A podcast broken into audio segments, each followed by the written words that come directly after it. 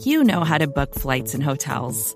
All you're missing is a tool to help you plan that unbelievable travel experience. That's why you need Viator. Book guided tours, excursions, and more in one place. There are over 300,000 travel experiences to choose from, so you can find something for everyone. And Viator offers free cancellation and 24 7 customer support for worry free travel. Download the Viator app now and use code Viator10 for 10% off your first booking in the app. Find travel experiences for you. Do more with Viator.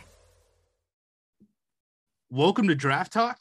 Uh, this is the fifth edition for Acme Packing Company. I'm Justin Mosqueda. I'm here with Tyler Brooks. Say what's up to people, Tyler. I completely lost count of how many of these we had had. So five sounds sounds right. This sounds like a good number. We're gonna have a whole library of these by the time uh, draft season comes around. The other Yeah, we gotta too- we gotta start getting creative with them too. Oh yeah, I, I think we're gonna start doing solo shows for some of these wide receivers too. Um, just because I think there's enough interest of wide receiver that you guys are gonna want to hear about it. Plus, I'll get like their player backgrounds and stuff like that. More interest for you guys. We could repurpose them on, on draft week, all that. Niners Nation did, did that with the quarterbacks last year, so I'm just straight up stealing that from uh, my boy KP and doing it with There wide receivers. Um, I wanted to open this up. We said we were gonna do our guys, uh, in our guys pod. We'll do that in the second half of this. First half, we got to hear how the uh the Cabo trip went. Oh, Cancun. Oh, it was Cancun, great. Yeah, sorry, I thought it was Cabo. My bad. My my mistake was, you know, I had taken a whole week off work for the combine, right? And then, you know, I was like, how much time can I take? Take off for Mexico. So I was there Friday and left Monday, which is not enough time. I got some sun. I didn't get burnt. I didn't get a lot of sun, but again, did not get burnt. And I was out all day drinking pretty much from sun up to sundown. So it was, it was fantastic. Um, it was a nice little reunion trip too. A bunch of buddies. Shout out Freddie. Shout out Ben. Uh, shout out Hadass, who was her birthday. So we had like a group of 10 people. It was uh it was honestly right. We went to a discotheque, got bottle service one night. It was ridiculous. Didn't start a fire with the sparklers, right? I'm not trying to fight anyone, dude. I'm a pacifist if I'm in a foreign country. All right. Um, let's talk about just kind of the status of this team, just to kind of set the table of like what the Packers could even do at this point in uh the offseason. So we looked at the we we I, I'm saying we as you know we talked about this in the APC Slack this past week. There's basically like 11 million dollars in like functional cap space outside of where uh the extensions for or I guess the new contracts for Tonyan and uh Rasul Douglas plus the fact that they're they're still going to need to use some of that money for these rookie deals, right? Especially because they got a couple earlier picks now too. Right, exactly. Um, so pre June one, you're you're still only accounting for the 51 man roster instead of the 53 man roster, all that stuff, not including you know any sort of dead money that you're gonna have to do during cut downs. They have basically 11 million dollars functionally, which is why I guess they're going with these multi-year deals, right? So like when they signed Jarran Reed, the interior defensive lineman from Kansas City who had spent time with the Seattle Seahawks, they still signed him to a one-year deal. I think it's worth up to like 5.5 million or something like that, but they're they're spreading the signing bonus over multiple years still because cap space is still a premium as of now. Mind you, coming into this offseason, their 2024 cap space was something like uh a hundred or their 2023 cap space was something like a hundred million dollars and that's not including you know the assumption that the cap is just going to take a crazy jump next year which is what Yeah. everyone assumes coming out of you know uh, this is the end of the the covid impacted salary cap basically so that's kind of where green bay is right now where can they add talent outside of receiver like wh- where are you trying to see them add a, a veteran free agent like you know Jarran Reed just got added. Where where are they adding that type of a guy? I mean, if Whitney Mercilus isn't coming back, like I think you absolutely need a third veteran edge guy. I'm sure there's a couple cheap guys on the market, and you know the names I'm seeing too aren't bad. Like obviously, are they well past their prime? Like absolutely, but if you can get a locker room guy that can come in situationally off the bench and like give these other guys a break, uh, I think that would be vital. I mean, even if you do that, I still think you draft an edge early. You know, we got very excited last year when the Packers, for one measly playoff game, had two sets of healthy pass rushers. Um, finding a way to do that long term is just, I think that's vital at this point. You see, all these teams are like loading up on edge rushers. Uh, I think if you want to be successful in this league, especially rushing the passer, I think you need four of them. Um, just, you got to load up. So the the one name I hear because I saw him in Indy, and I'm not sure how much he would go for if he's even still play. Is Justin Houston still on the market? He, but like, he sure is. Yeah, he was the guy I was going to bring up as yeah. You know, guys who are a little bit past their prime, but good locker room guys and guys who could still produce a little bit. I mean, and someone you can get on a friendly deal. Downs, like, yep. It's, it's, not a bad deal. I mean, we saw who was it, Dwight Freeney, that was kicking around and was like, "I'm literally only playing third downs," and he did that for like a half a decade. I miss that guy, man. Uh, that was the first jersey I ever owned. I think actually was Dwight Freeney. Dwight? The iconic spin move that every single coach said, "Don't you ever try that in a game." you're not going to succeed. The the pro- the problem with spin moves is you got to know when to set them up. Yeah, and a lot of people just go into it thinking like ah, I'm just going to hit it immediately. Like I was co- I was coaching high school kids one time, and I saw a kid do an outside spin move, which like just doesn't make sense in any sort of way, form, or fashion. And I was just like, no, we're done. We're done with this now. Like until until you guys can learn the rules, we're we're done freelancing as as pass rushers. Um, I guess you you took mine first and foremost because you, you, said edge rusher, Great. which is the one that I thought of. Obviously, the Packers have 11 picks, so it's going to be interesting to see kind of how they allocate that. If if you don't get an edge rusher in the first round, it's really hard to find talent outside of the first round, which is why I kind of think and agree with you. They they should probably add a veteran because you at least want to be able to hang your hat on a third guy. I mean, when we're talking about Tipa Galeai maybe being the third best pass rusher coming into the season. That's never a good situation. The other one is probably offensive line, I guess. Oh yeah, you know, yep. we're talking about outside of wide receiver, offensive line, just in terms of a pure numbers game. So we got Bakhtiari's coming back. Elgton Jenkins is probably maybe starting on PUP, like depending on how that situation works out. Uh, Josh Myers, Royce Newman, Yosh Nijman, Jon Runyan, and then it becomes a question mark. I mean, you start looking at guys like Jake Hanson and Cole Van Lanen, who for the most part were inactive or on the practice squad this past year.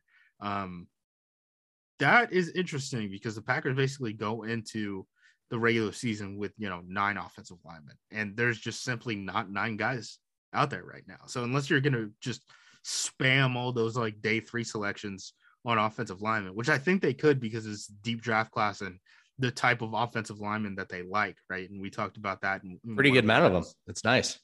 Um, th- they could look at offensive line. Um, I guess it's just the only thing. Tight end is one that's interesting to me, but th- there's just too many bodies. It's the opposite yeah. of it's the opposite of offensive line where they, they just have entirely too many bodies to to move forward that way. There are too many bodies and they're not enough like transcendent bodies. They're all just like kind of bodies. Right. Um, it's just like, ah, we're just not gonna have a pass catcher until Tonyan comes back. But numbers offense, numbers. Offensive line very much interests me just because they've gotten by at right tackle before, right? Like, you know, we saw Jared Veldheer stepped in at one point, uh, Wagner stepped in at one point. Um, Dennis Kelly has stepped in. Like they find these random guys off the street for pretty cheap that end up starting games at right tackle. Uh, my worry is these guys have done pretty okay for the most part, but I don't think you can rely on that. And, you know, if, I will say this if they take a swing at a tackle like, you know, Bernard Raimann, uh, Trevor Penning in the first round, I'm not going to be complaining, even if, you know, I don't th- actually, I think both fit the thresholds, don't they? Yes. They do. Insane. That's crazy. Well, I don't know if they take one early, but I, I'm just saying I wouldn't be mad about it. I did see. So, so what's your your take on this? Um, Tex had a mock draft he used the Draft Network's predictive board. He drafted George Karlaftis, 22nd overall. We, we love him. Our we guy. him. then three picks immediately went off the board before 28. And he took Daxton Hill from Michigan, who's kind of that combo. He's basically a slot guy. Yeah. Um, what do you think the reaction of the fan base is if that happens? I, I literally nuclear meltdown. I he messaged me privately like, "Hey, do you, what do you think about this mock?" Let me find my message. Twitter was on Thursday night. If that, like if you ended the first round and you have to wait a day before the Packers are picking again, and there's no wide receiver taken, Twitter would Packers Twitter would have a meltdown. I'd be like pitchforks outside of Lambeau Field.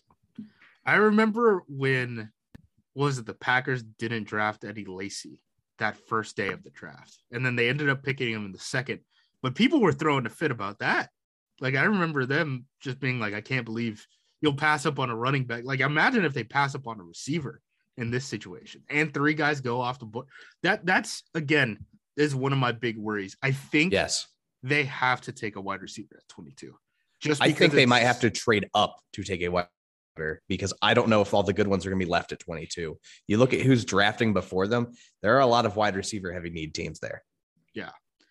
The other thing too is like at 28, like there's going to be teams moving up to jump. I mean, the the Chiefs have back to back picks. You think they're just going to sit back and wait and just say, "Oh, the value didn't fall to us." No, they're going to trade up. They're going to go It- make moves. It's going to be the same thing that happened in the Jordan Love draft, right? Like Jefferson and Aiyuk get swiped up right before you pick, and then you trade up and you know you take a quarterback. So I don't think they're drafting a quarterback this year. I'll tell you that much. Yeah, I I, I don't mind Karlaftis. I love Karlaftis. I just Yeah. I gun to my head. I'm like, look, Rodgers is gonna be pissed. Like we we just like we just have to grab a wide receiver with that first selection. I feel like. I think the good news about this draft, and I think we've talked about it before, but teams are going to reach on quarterbacks. Like it's it's just the nature of the position. There are guys that are going to be legitimately talented that we have quite high on our boards that are going to fall into the Packers' laps. And I another random draft note, but like the past two drafts, it's my favorite time of year, right? Ruined, ruined on the first day. Jordan Love trade, and then Aaron Rodgers going, oh, I don't want to play in Green Bay anymore. This is our chance, man. This is our chance to have a Yeah. fun draft as Packers fans. That's true. I didn't even think about that. Yeah. We, we finally we finally get to live this. We get to live this life. What was the last normal? Was it the Gary draft? Yeah, well, they had two first round picks, and it was Yeah. kind of fun. Um, that was coming coming into a rebuild, basically. Yep. Goodness gracious. Time time flies. Time flies. All right, let's talk about our guys. I, I figure we go back and forth. I don't know how many you have. I have six. Uh, I, I think I added one last minute. Let me check mine. One, two, three, four, five. I can come up with a sixth one if you want while we're talking. I, I can combine some of them. Um Okay. I'll, I'll start with uh, one of my guys. We're talking about edge rushers. My favorite guy, bang for your buck, Arnold Ebiketie. I, I Mhm. think this guy's going to go in the second round. He's a first round talent. Um, he's a pass rusher from Penn State. He transferred from Temple to, to move up against better competition. Every time I watched anyone in the Big Ten, I ended up somehow going across, you know, Penn State film in some way, form, or fashion. So, like watching the Ohio State wide receivers. Ebiketie was a guy who stood out before I even watched him. Um, Yep. He is that type of a talent. He's explosive off of the edge. He's not the bendiest, but he's bendy enough. Um, I think his straight line speed is very good. He tested out pretty well. Um, the the thing with him is like he's gonna make so much impact in the run game as a chase down guy Oh yeah. and he's going to be able to set the edge uh, to to a certain extent. Like he's an every down edge defender. He's not just a designated pass rusher type of guy. And once you're getting into after the first round, it's really hard to find three down guys. Honestly, Yeah, absolutely.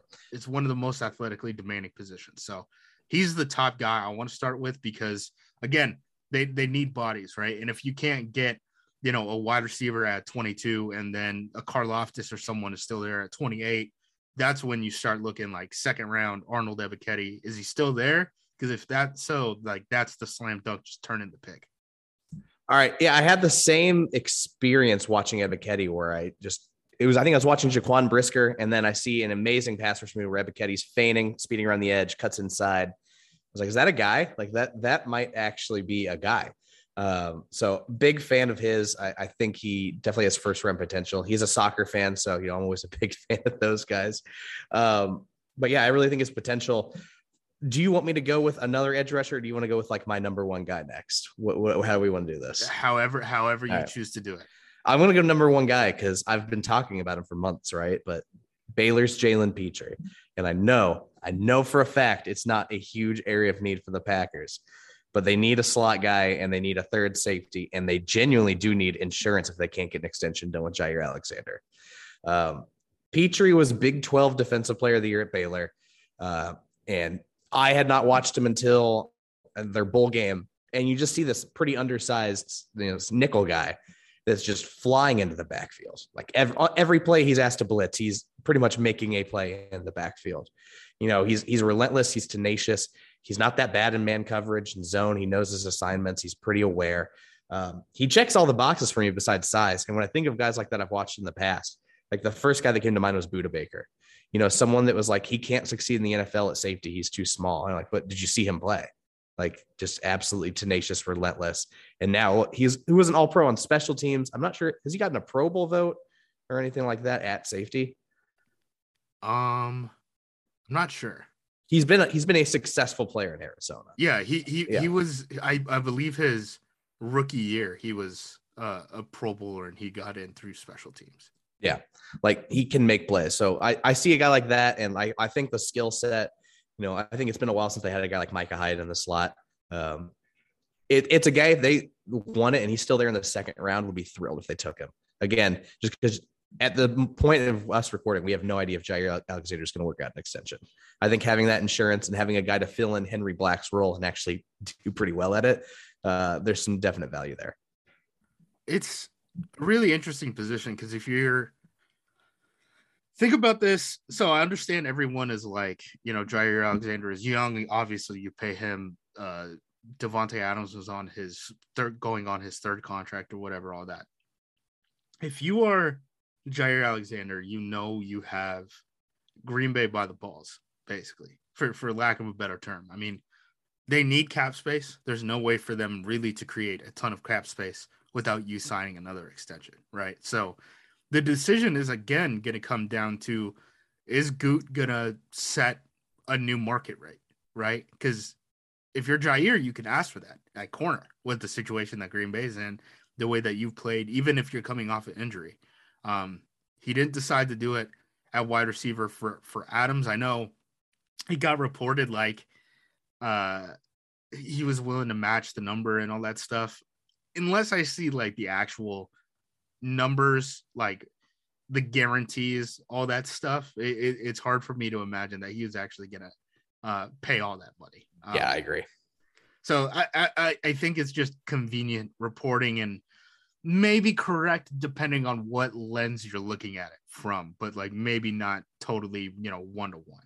Um, so I, I do think there's real potential for um and this isn't me reporting. I know I talked about the the uh Davante Adams stuff, and a lot of people hit us up and we're like, "Hey, you're the only guy who said like there's legs to the Raiders stuff." And this isn't me reporting this. This is just me thinking this out loud. To be very clear, like I, I think there's still potential for a Jaire Alexander move, right? In, in, some way, form, or fashion, um, just to create cap space because pre pre June one and post June one numbers are going to be totally different in terms of the, the the accounting on the cap, not including like what the actual 53 looks like once they start uh, putting guys on injured reserve and have to bring guys yeah. up and stuff like that. So um, that's going to matter. Uh, my second guy, I guess I want to talk about this a little bit. Slots, right? Yeah.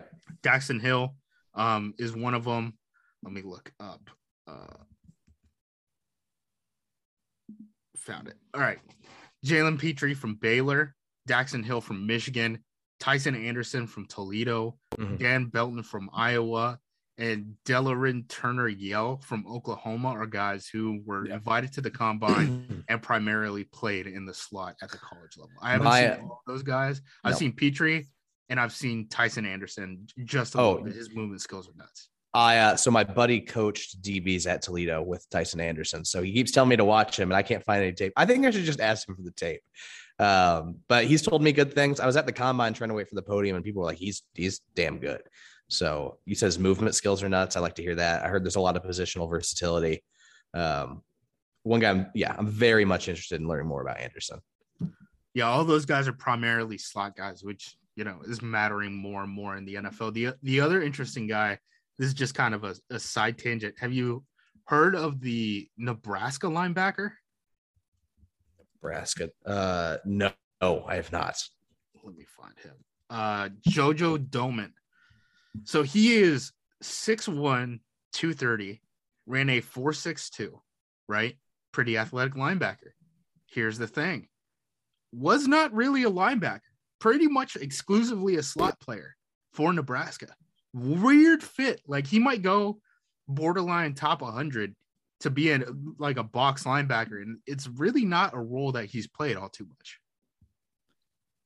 I'm looking at him right now. A very, very interesting role. Um, actually, now that you think about, it, I think maybe uh, McShay brought him up the other day. Um, but no, I haven't watched him at all. But that it's an interesting position, man. Like we're seeing a lot more positional versatility. We're seeing an emphasis on slot defenders. Um, I noticed the Packers made a very clear point that they think all three of their top guys, Stokes, Jaire, and Rasul, can play slot, which I think is personally encouraging. Uh, I think if you can focus more on matchups instead of where guys are located, I would always lean and prefer that over just like you're going to be the left corner, you're going to be the right corner. For sure. And I, I think, I mean, well, the, the biggest indictment of thinking that way, right, is the I can't remember what year it was, but the Packers Seahawks game where they had Jarrett Boykin just line up on Richard Sherman the entire game. yeah. And they were like, we're just gonna work opposite of him. And yep. it just felt like you just spent Richard Sherman for for no real reason when you know Jordy Nelson and whatever catching receptions opposite of him the entire game. Yeah. Um my next guy, Chris Olave, wide receiver Ohio State. Seems Smooth. corny to take a wide receiver or take a top guy as one of my guys, but I really do love him. I, I think he'd be top, probably my second wide receiver off of the board after Jameson Williams in this draft class overall. And, you know, wide receiver is one of the deeper positions um, at the top of the draft, at least in like the, the middle range. Um, he is smooth. He is fast. He knows how to run routes. He is Calvin Ridley, you know, pre scandal. Um, I really do like him. I think he's better than Garrett Wilson. I understand Garrett Wilson makes like the acrobatic catches. Olave gets open. He he had the gravity, uh, you know, in terms of the defensive coverage was being rotated to him. I really hope he's picked 22. I mean, I, I don't think I'm rooting for anyone at 22 more than him at this point. I think the thing that stood out the most. What's funny is I started watching him in 2019 because I thought he had a real chance of going been pro a big in 2019. Producer, I mean, for for years and years, and people just I think they got bored with him. I really do. When you watch the film year by year, he he took huge strides strides in his development too. So when you're talking about a borderline first round pick in 2019 that has continued to develop, like why are we not talking about him as one of the top 20 picks in this draft more? Uh, I do. I have heard that the Eagles are probably in love with him and that they might take him early, which would be. Oh, that sucks because they got three picks. So trade up, Just trade it up. As soon as like as soon as the first receiver goes, as soon as Garrett Wilson is start making some calls, I don't yeah. care. Give me Olave. He he's such a good separator. His run blocking improved drastically. His uh, explosiveness off the line of scrimmage improved drastically. Um, he's just one of those guys you see it and like even though he barely doesn't meet their size thresholds that we you know believe in like you he's a guy you got to overlook that he's just he's going to be a weapon in the league yeah, and I think some of the size thresholds, at least in terms of the weight, right, are going to be adjusted. I, I, really do think that that was kind of like a temporary thing that they really yeah. believed in because Davante Adams was eating so many screens. Davante Adams isn't there. It'd be dumb to replace Davante. Try to replace what Davante Adams did in the screen game with someone else just to draft bigger bodies that limits you with speed down the field to do it. Right. So Yep. I, I, I think that is that's gone now. I, I really do. And, and if you looked at the MVS deal and the reporting on it, where it said, you know, Green Bay was only willing to offer a one year contract to him, I think that's probably evident of that because MVS, yep. there's not many guys who run like him that also block like him. Period. Yeah. That that's the end of the story. It, it would have been a highly sought after, or I guess more sought after skill set for Green Bay had they had the plan to kind of run that Davante Adams offense. Yeah, post Davante Adams. Well, that should be kind of exciting, right? Like, I think as much as we enjoyed the you know Adams making plays after the catch and stuff, like sometimes that was a detriment to the offense and slowed it down. I think you're going to see a bit of a more you know downfield passing game, um, and I, I I'm a little bit excited to see what it looks like. I'm a little nervous, especially because you don't know who the wide receivers are going to be, but it's exciting. I, you know, you try to look on the bright side, right? Yeah, I'm I'm nervous until I see who's running these deep routes. Yeah, like ah, because right now it's Allen Lazard and and Randall Cobb, basically. So Hey, not, not I. I think I think it was Lafleur at the meetings this week said that they do want to emphasize speed, whoever they get at wide receiver. So that is promising. Olave, shoot, he can scoot too. So that's good to see. Give me your uh, second guy. Uh, who do I want to go with next? Uh, you know, I'll go with a different wide receiver, but I'll go with like a potential day two, day three pick. I'm going Kevin Austin Jr. out of Notre Dame, um, a guy that doesn't meet these size thresholds we may no longer care about. But you want to talk about like an actual vertical threat, big body, does love to block. Uh, Austin Jr. is your guy. The thing that stands out to me most, you know, he does a great job using his size to you know generate leverage and get upfield, cut up. But it's the concentration on the catches, man. Like his ability to like understand where the ball is coming from, track it over his head. Um, he's made some very acrobatic catches over his head on deep routes. Um, he's one of those guys. I think he's got a lot of tools, uh, size, speed, and strength. So, and again, you know, he loves to block. Matt Lafleur will be sweating when he watches him. Oh, and I think they might have Notre Dame ties very loosely, right? Yeah, for sure. I mean, he he spent a year there. Yeah. Um, wh- who was uh I guess it, it was uh Jalen Smith last year who had the Notre Dame ties. Yeah, Um, there we go. I, th- I thought there was someone else for There's someone in free agent. I don't think I don't think it's now that I think about it, I don't think it's Kevin Austin, but there's someone we talked about that had Notre Dame ties. Yeah, it was someone in free agency. I can't Yeah. remember who it was. Gonna drive me nuts. Oh, Will Um, Fuller. Will Fuller, right? That's who it was. There you go, yeah. yeah. Will Fuller has, has That's uh, football brain, man. That's football brain for you. just like something, something, something. Yeah, definitely, definitely. The the thing with wide receiver, I think, is that guy is going to have to play special teams if they draft him on day three. And I don't like- mind him on special teams. I'm thinking about it. Right, I think the he high, do it. high weight speed guys are always the guys who are going to be, you know, solid special teams guys. Um, you look at kind of what they have right now: Allen Lazard roster lock, Randall Cobb roster lock, Amari Rogers roster lock. Let's say you add a veteran, okay? So you know one of Julio, Will Fuller, insert whoever, right? Comes in. You draft a guy at 22. He comes in. Now you're at five, and none of those guys play special teams off of the bench. I mean, Lazard could probably do it, but Randall Cobb and Amari Rogers, outside of returning punts, aren't going to be out there. So it, it's really hard to construct a roster that way without adding special teams in some way, form, or fashion. So that sixth wide receiver, if they do add a veteran and draft a guy in round one, is probably going to have to be a special teams guy, which means you're only looking at highway speed guys. It's it's a guy like Kevin Austin. It's a guy like Alec Pierce from Cincinnati. Yeah. It's a guy like uh maybe even Christian Watson, right? Like he's a guy who could be able to do that. Um I'm spacing on on the name of the guy, but the uh Isaiah Weston, is that what it is? Northern uh Iowa. He's no a guy- idea. He's a guy on day three. He's another high weight speed guy. So like it has to be guys like that if you're looking at day three, I think. Are we sure that Amari Rogers is a roster lock?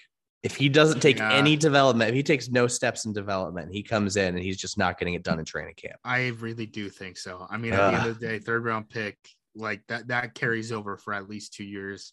The money makes sense in terms of keeping him on the roster versus releasing him. Like it's just gonna happen. It's gonna happen. And hopefully he takes a step because I mean, damn, it would be nice if if he could produce a little bit because Cobb is only on a one year contract. Lazard is only on a one year contract. Let's say they add a veteran wide receiver, it'll probably come on a one year deal at this point of free agency. So going into next offseason, wide receiver one is probably a draft pick, and then wide receiver two might be Amari Rogers. Like that's the situation that they're in right now. Oh God. That just hurt. That hurt to hear. Yeah, man. They don't have uh long term uh long term answers at wide receiver right now. Can, can Rodgers throw a public fit, please? Uh, I want to get another something one? done. No, yeah, I'm, another. I'm done. I, I we we have uh what do they call it? Uh spacing out. I had football brain. The, the fact that he hasn't said anything gives me hope that they have a plan in place, right? Because theoretically, he did know about Davante leaving, you know, as he signed. So like he's got to know something, right? Like he's they they have to have a plan in place that they've talked about. Like, with here's how we're gonna get you some weapons. So here here's an interesting thing too, right? The Packers generally in the past have used their visits to recruit basically UDFA type of guys. And sometimes they end up taking them, you know, late day 3 or whatever. But it's a lot of character cross checks like guys like Joe Mixon will come in on a visit, right? Or UDFA guys. They usually don't draft they don't bring in first round guys to just hang around Lambeau, you know, get to talk to the coaches, all that stuff. they announced, or there's been two visits for prospects that have been announced so far. Sam Williams, the edge rusher from from Mississippi, who I, I, frankly yeah. I don't I don't like him very much. Like even either. not not including the off field stuff. So uh he had a I think it was sexual assault charge that ended up getting dropped at Mississippi before his breakout year. He's a fifth year senior uh, who went to junior college first. He's a fifth year senior. He got the extra year for COVID, all that stuff. He's a pretty stiff. He, uh, he does not play like a guy that's played five years of you know college football because he doesn't seem to have a plan of attack at all. Yeah, and he also tested very well, which yeah. is kind of surprising. So that was one of them. The second one, and this is the point I wanted to get to. So the first one is you know the the character, character cross check, yeah. all that stuff. Second one is Treylon Burks, the wide receiver from Arkansas. Do we think Rodgers is like uh involved with these visits? If if they draft Treylon Burks, I will be so happy. I know Chris Olave is your guy, and I probably should have put him on here, but Treylon Burks is my guy. I think the the things that he does are rare, like at that size. It does not make sense. I saw the clip the other day that he ran 22 plus miles an hour. It's like a 6'3, 215 pound wide receiver going 22 something miles an hour. Um, yeah, I would like it if they're have bringing in recruits like trying to talk him into Rodgers. The problem is they don't really have much control, right? Like they don't have control where they're going. Although Burks is sliding, it blows my mind. They're just like, well, he didn't test very well. I'm like, but you saw what he did on the football field, right? Like, do you realize how large he is? Do you know what functional athleticism is? He he's gonna be fine. I, I I like him a lot too. We're gonna get. By the way, we're getting scouting reports up on every single guy the Packers end up having a visit with, uh, just so you guys get to know them better specifically. Um, I figure it's worth the effort on that end just because they've had such a significant rate of, of drafting those guys either you know late day three or adding them in free agency whatever that we can just kind of like draft day it's just automatic you got you guys know yep. who's on the roster and that's really what matters when we're talking about the draft anyway you don't care about these guys when they're no longer packers uh, yeah outside of watching Red Zone or fantasy football or whatever. um, you you got your second guy in right? Uh, Pitre and Kevin. Yeah, we just yes, went on Kevin. There we go. Yep. Um, my third guy, I'm gonna combo them. Cade Mays, Zach Tom. Cade Mays uh, originally went to Georgia, transferred to Tennessee, high level recruit. He ended up playing right tackle for Tennessee uh, last season. He is a bully. He is athletic. Um, I'm surprised he's not being talked about as like a borderline day two type of guy. Um, Zach Tom, younger, uh, I believe he's a junior declaration uh, at Wake Forest. He's another guy who's playing tackle, has played guard before.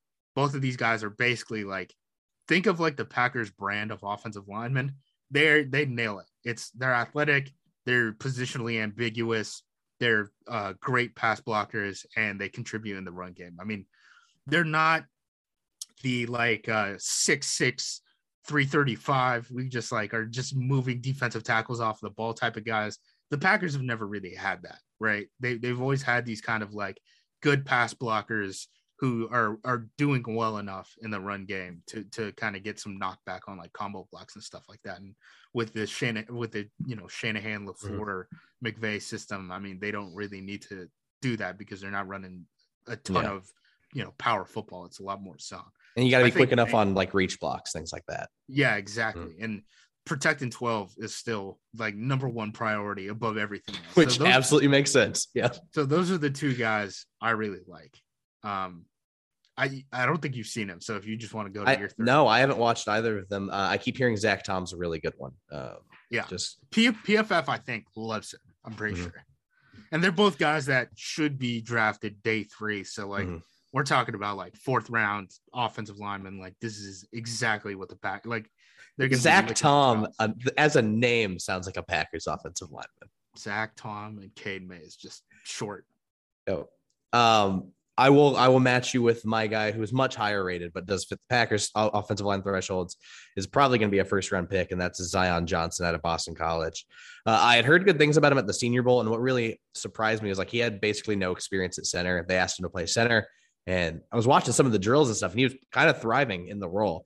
And I'm like, that guy never played center. I'm very interested in that. So I went and turned on the tape, and I think I'm willing to stay at that. He's probably the best run blocker of any of the offensive line, interior offensive lineman on there, um, outside of Linderbaum. Uh, just absolutely tenacious. I think he comes in with great pad level. Um, he does all of these things really well. My problem with it, if the Packers do want to take a run at him, it's obviously early for an offensive lineman, and I don't think he has the he doesn't have the size to play right tackle while Elgton Jenkins gets healthy. So if you're drafting him, you're basically slotting him in probably at that right guard position right away. Uh, so just kind of something that you just kind of have to hope that you can figure it out at right tackle if you draft a guy that early. So I'm not thinking it's the most realistic, but I just remember I turned on the tape on this guy and I was I, I liked him a lot. I mean, he's a guy where that's not necessarily a pick for 2021. I would say. Yeah. Um, or 2022. I can't. I can't. Yeah, it's 2022. That's right. Correct. The, the, year I'm I'm messing up again. Football brain. I've worked um, from home for two years. I no longer know what year it is. COVID years don't count, man. COVID years don't count. We all we all get the extra COVID year. Um, that's not a pick for 2022 necessarily, but moving forward, I mean, you look left to right, and if it's David Bakhtiari, Jon Runyan Jr., Josh Myers, uh, Zion John, uh, Zion Johnson, and then uh, Elgton Jenkins at right tackle. I mean, your O line is set for a decade. Like nice, it's quite who, nice. Whoever inherits that after 12 will, will be a very happy man. Um, I really yeah. like Runyan's development too. Just an absolute side note, but last year he took a big step forward. I was quite impressed with him. He's he's not a threat to lose his starting job. I agree. Um, and yeah, as a sixth round pick, I mean that that's that's a steal. That's a hit. That's a hit. Absolute man. steal. Yeah, because Royce is a guy who he was a rookie and he was a fourth round pick. So like, it, it's still kind of like a question mark if he's going to develop into that guy. But like, he's not a bad pick by any means. Like, no. you got a I'm, decent return on investment on him already. We got very frustrated with the twists and stunts, and they were bad. But you also saw there was some good that you saw to Royce Newman. Yeah, I'll defend sure. him. He, I'll defend him a little bit. Yeah, he can play. It's just he yeah. was the you know the weak link on a, a strong offensive line. Exactly. Yes, exactly. Um, my next guy, Logan Hall, defensive lineman out of Houston. He's a guy who's hasn't been his size for very long. He is like 6'6, uh, 280, just a lengthy, lengthy, lengthy, lengthy dude. I think he's more of an interior guy than an edge rusher. It seems to be yeah something that's split a little bit. I've seen a lot of people rank him as an edge rusher. Mm-hmm. I don't think he's going to stick out there. I don't think he's Marcus Davenport. He's entirely too big to do that. Um, but I, I think in terms of the Packers' depth at defensive line, he's a guy to watch out for. You look at who they have right now: Dean Lowry, Kenny Clark, Jarran Reed, T.J. Slaton, and Jack Heflin. Depending on what you think of Heflin, they have four, you know, NFL defensive linemen on the roster. Oh. They probably need to get to six. They've gone into you know roster situations with five. With how often they were playing penny looks and stuff like that, I don't think that's the best idea. I think they probably could have used more bodies on the defensive line all season last year. Oh. Um, so adding a guy like Logan Hall, and again, defensive line is one of those positions like edge rusher where it's like if you don't grab one, you know, in the first two rounds, it's it's hard to find guys who are yeah. actually worth the investment. It's a lot of talking yourself into a guy instead of him actually being worth a pick. So yeah.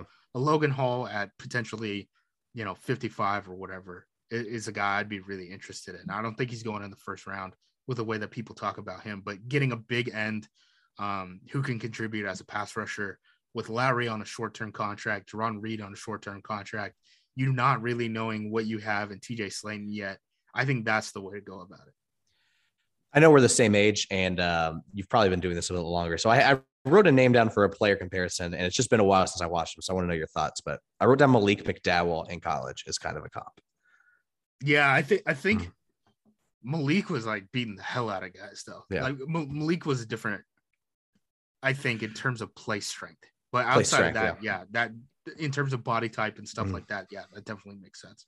I see. So yeah, you, the flashes for Hall are a little bit more like hand usage and finesse things like that. So maybe not just yeah beating the he's, hell he's, he's a good athlete too. Yeah. I mean, oh yeah. You watch him if you can get him one on one with a guard, like he's going to be able to like bend, you know, quote unquote, bend that edge. Mm-hmm. You know, we're not talking about like the actual like C gap or something like that, but he'll he'll be able to get a guy, you know, on his outside shoulder and be able to just run around him. Uh, my next guy, it, the guys now at this point, like I'm, I want to have a Demarvin Leal conversation, and I didn't write it down, but like, can can we just discuss this guy if we're talking about defensive linemen? Okay. What are your thoughts on him? I've, I've watched him recently, actually. The the reason he's falling is right. Like he's a tweener. Like you don't know where to put him. You know, is he gonna be able to fill out and play like on the line? Or are you gonna put him farther out? You're gonna try to kick him out to edge. For me, I I'm not concerned about that as much because I like the way the guy plays and his motor. And I feel like motor is like an old school football term, but like I want guys that care and I want guys that play hard every snap. I mean, it matters. Yeah, it matters. Yeah, yeah, it matters. Um, and I like football players that do that, especially on the D line when you're getting gassed. And I just think he's a guy that shows up consistently, even if the scheme fit's going to be weird. I just think that he's a player that is knowledgeable enough and explosive enough and has that motor that I think you can make a real player out of him.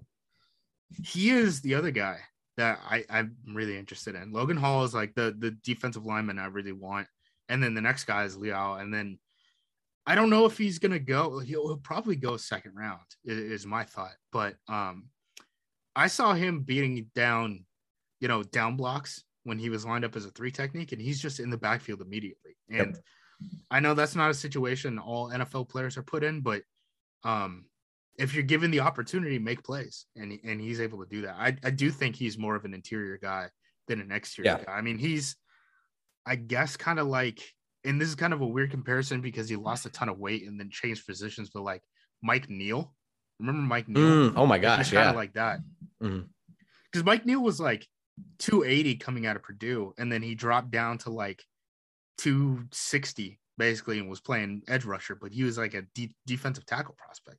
Yeah, and the Packers had a ton of those experiments, right? They had Datone Jones, they had him. Um, I, I, I think he's like Mike Neal coming out. I guess is the, the best way to explain it.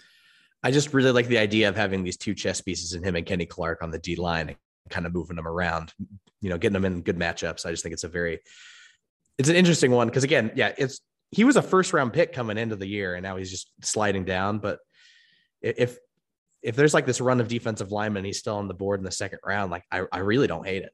No, especially with the depth that they need. Yeah. Uh, who's your next guy? Oh, geez. Okay. Well, yeah, we just went on this whole rant about him. Uh, see, I'm torn between two edge guys I want to talk about because most of the focus I was doing was edge setters before, you know, just assuming Preston Smith's going to be gone. Uh, right. It's either Cameron Thomas or Josh Paschal. But let's just go with Paschal out of Kentucky. Uh, I like him too. He, yeah. he would have been he would have been my favorite edge if not for Ebiketie in terms of like bang for your buck. Yeah. Um, just a very interesting, you know, he's a thick guy, right? Like you could probably, you know, 6'3, 278 is what I have him listed right now. I don't know if he's gone through measurements or everything. Keeping up with that stuff in a database while you're working a, a day job is just, it, your brain, a lot of wires get crossed. It's very difficult. Um, but I just absolutely love the way he wins with like strength, extension, leverage, um, just shoots off the line of scrimmage.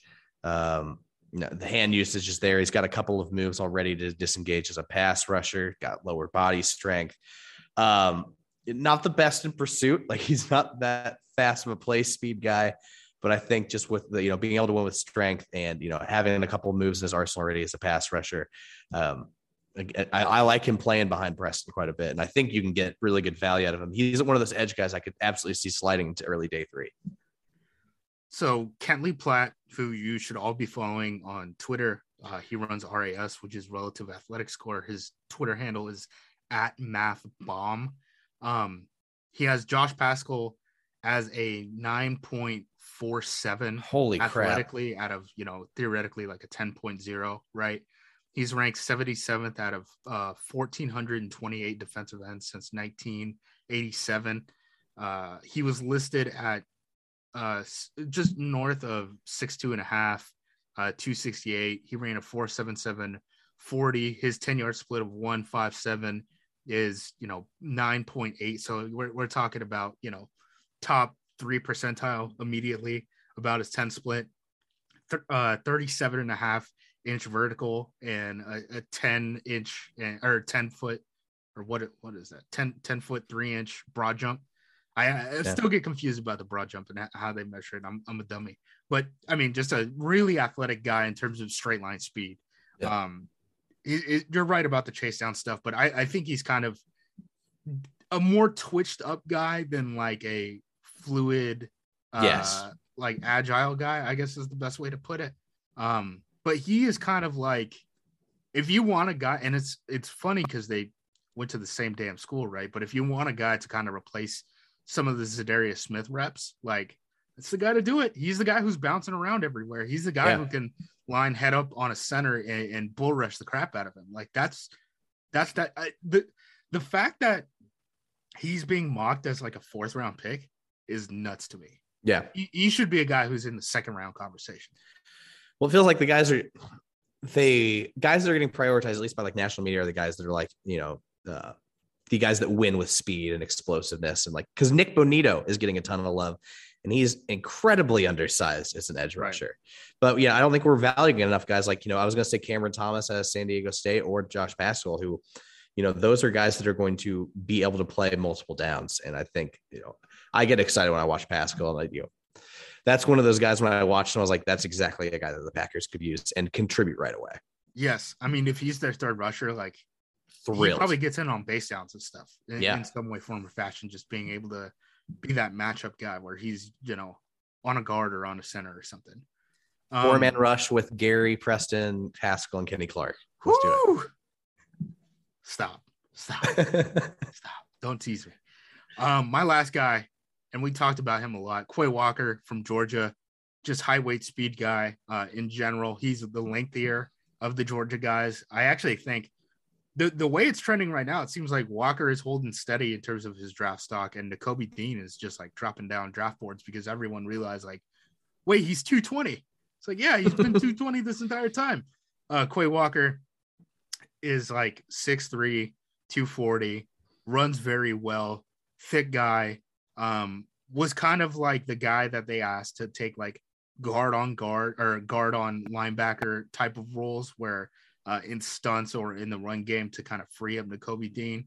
Um, I think he is a guy that legitimately could play Mike in the same way that De'Vondre Campbell does. And obviously, we're not looking to replace him anytime soon. But if you need to give Campbell breathers or he's out for any sort of extended period of time, you could still run the penny look stuff where you have, you know, basically a three four front, but you only have one of the inside linebackers in there. I think you could do that with Quay Walker. And you looked at how the Packers defense worked, you know, down the stretch. It really seems like they want to play like true nickel a lot more than they were in the beginning of the year. And if you can improve from Krys Barnes, I don't think it's a bad idea. So if a guy like Walker is there in the second or potentially even in the third, I've seen a lot of people have him ranked in like the third round. I think that's way too late for a guy of his talent, but if he's there, you take him. Um, if you can improve at Krys Barnes' position, I, I think it would be a significant jump, you know, by year two of, of whatever uh, he brings to the table. I just remember De'Vondre Campbell got locked up, and uh, that makes me happy. You know, they got Three him corners and a linebacker, baby. Let's we go. don't worry about it Let's anymore. go. Uh, I was in Mexico when the Rasul Douglas uh, signing happened, and I had had many drinks. And all of my friends there are Bears fans, but they had also had many drinks, so they also celebrated for me. So that was quite nice.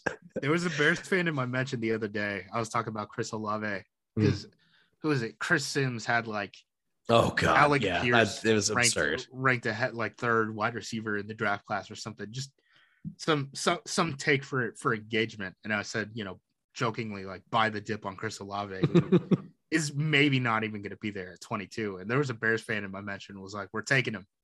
Like, you have no picks. You have no picks, bud. He's not falling down that far. They Come never be have picks. They never have picks anyway. It's uh, Poles will probably fix that. That I will say this: the one thing that we remember this offseason, I do think the Bears and Mike Vikings made kind of good moves as far as coaches. Well. Pol- Poles try to sa- sign a backup linebacker from or backup lineman from the Buffalo Bills. Hey, it's smart- oh, yeah. it's smart, man. They're clearly not competing for this year. I think it's the right strategy. The the one thing you want to do is completely burn Justin Fields' rookie contract with a defensive coordinator, at head coach, and a first time general. It's definitely what you want to do.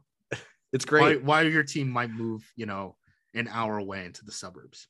Definitely what the Chicago Bears should be doing. Dude, I hope hope you realize how awesome that is going to be though once it moves into the suburbs because you can just take the metro out there. As a, as a former Chicago resident, I hate Soldier Field. It's the worst venue in all of sports. Uh, but have like being able to pregame on the metro to like Arlington Heights is awesome. I cannot wait for that. I will go to games and I will wear my Packers jersey. What AFC team do you think they're going to get in that scenario? Because they, Wait, I'm they- sorry.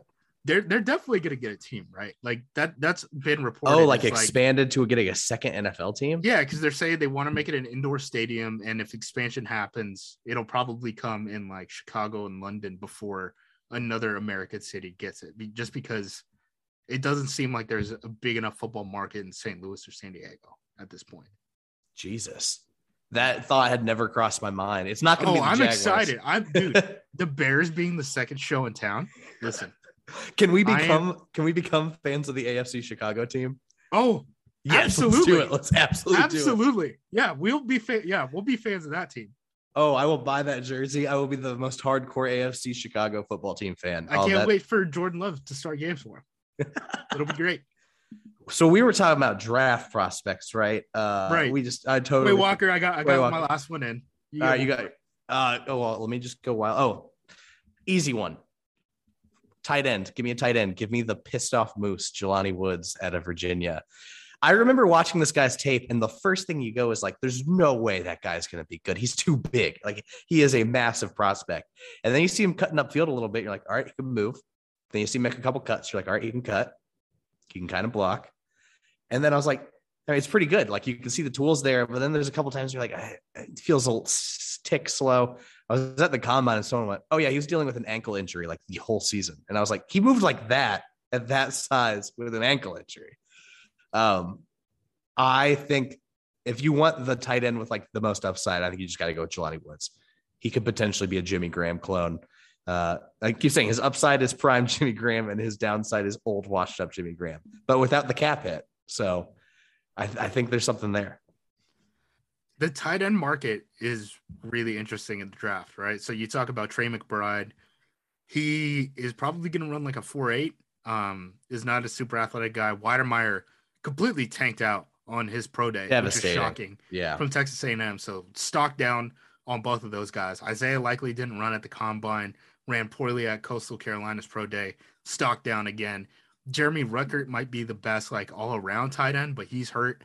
Uh, Dulcich uh, is not everyone's cup of tea um, in terms of like his body type. He's a smaller type of guy. He's more of a pass catcher more than a, a rounded tight end. Cade Otton is hurt. Charlie Kolar is a weird tight end. Um, from like a personality perspective, right? He won academic Heisman. He plays like a robot. The rumors are he is basically like a robot uh, in terms of his personality. and, I like, don't like how he blocks either. how he gets coached. Yeah, he, Yeah. he's an interesting guy where it's like on paper you should be a whole lot better than you are. Like you have Yep. a ton of wide receiver or you have a ton of tight end production. On paper you're athletic, but it just like everything doesn't match up. Yeah. Jelani Woods is the next guy where it's like, okay, you're big, you're athletic, you have production. What's the issue with you? Um, he's a guy that I, I had talked to uh, Eric Galko, my former boss, when I- we were working at the XFL. He runs the Shrine game now. Jelani Woods was at the Shrine game. He swears Jelani Woods has like real potential going like the second round. Like people are really Wow. liking what he brings to the table relative to the rest of the tight end class. And there's not, I mean, think about it in free agency, right? I mean, guys like Austin Hooper were getting cut, hit the market, and were like getting gobbled up immediately. Like the Yep. Packers moved to give Robert Tonyan a contract right now instead of you know when his in, or you know post June one or when his injury recovered or anything like that, just because there weren't many tight ends on the market. So the demand is going to be there, but the supply isn't really there for top guys. So guys like Jelani Woods are going to end up getting pushed up, um, and it seems like everyone is kind of noticing that Jelani Woods is kind of one of your best well-rounded tight end options who is you know actually healthy. I mean, he was dealing with the ankle, but relative to some of these other guys, he's less banged up. it's hilarious watching the uh, with him him with the ball in his hands too. You just see guys just fly off of him because they have just no chance of bringing him down. Yeah, a lot of these, a lot of these safeties and corners that he was going against in the ACC, just they didn't have a shot, man. They didn't have a shot when they walked off the bus. Also, hear me out. Marcedes Lewis is your mentor too. Like, Yeah, the big, Yeah. big blocking tight end. Like, oh, Oh. my goodness. oh yeah, man, that- that's the big one where it's like if they take Jelani, so let's say they take Jelani's second pick of the second round, right? Their second pick of the second round. I wouldn't expect him to produce much, if at all, that first year. But the long term plan would be you're the Marcedes Lewis replacement, right? I mean, that's how we would take it if he was drafted there. And you don't think Lewis is going to embrace that either? Like he's the ultimate locker room guy. Oh, for sure. Yeah. And I I think you could he could inspire a guy to become, you know, potentially as good.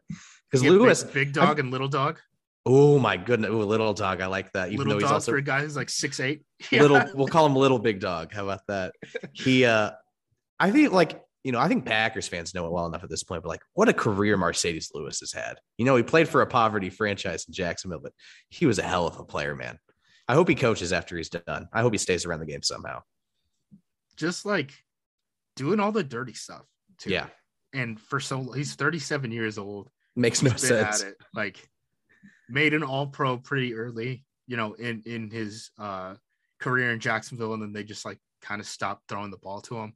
And then it was just like, okay, I'll just get really good at this thing. Then I'm just knocking heads and, and basically an unbalanced right tackle. I mean, that's probably one of the reasons too why we're out here saying like, well, the Packers just find right tackles and they're able to just kind of figure it out. I, I don't know if we'd be thinking the same thing if Marcedes Lewis wasn't playing next to him. You know, absolutely, could not agree more. Uh, any final notes you have on uh, this draft class? Any thoughts? Dude, we're a month away. I can't wait. Like I said earlier, like Packers fans should be excited. You've had some terrible draft nights the past couple of years. Like just get ready to enjoy it. At least the first two days are gonna be a blast. I mean, you have four picks in the top 60. Like, how cool is that? Yeah. Um, yeah, keep it tuned to the site. Uh, we'll have any sort of breaking news if they make any sort of movement on a wide receiver. We're probably gonna have like a short emergency podcast like we did when Davante Adams was traded. Um, we're going to have scouting reports on guys that they're bringing in on visits so that you guys can hone in on them on Acme Packing Company. Um, we're probably going to start with that uh, either Wednesday or Thursday. So keep an eye out for, for those reports on uh, Williams and Burks. And then we're going to try to make some content for you guys for these wide receivers individually. So you get a more well rounded uh, view of like who these top prospects are so you guys can root for them or whatever, um, you know, on draft day. Awesome. Cannot wait.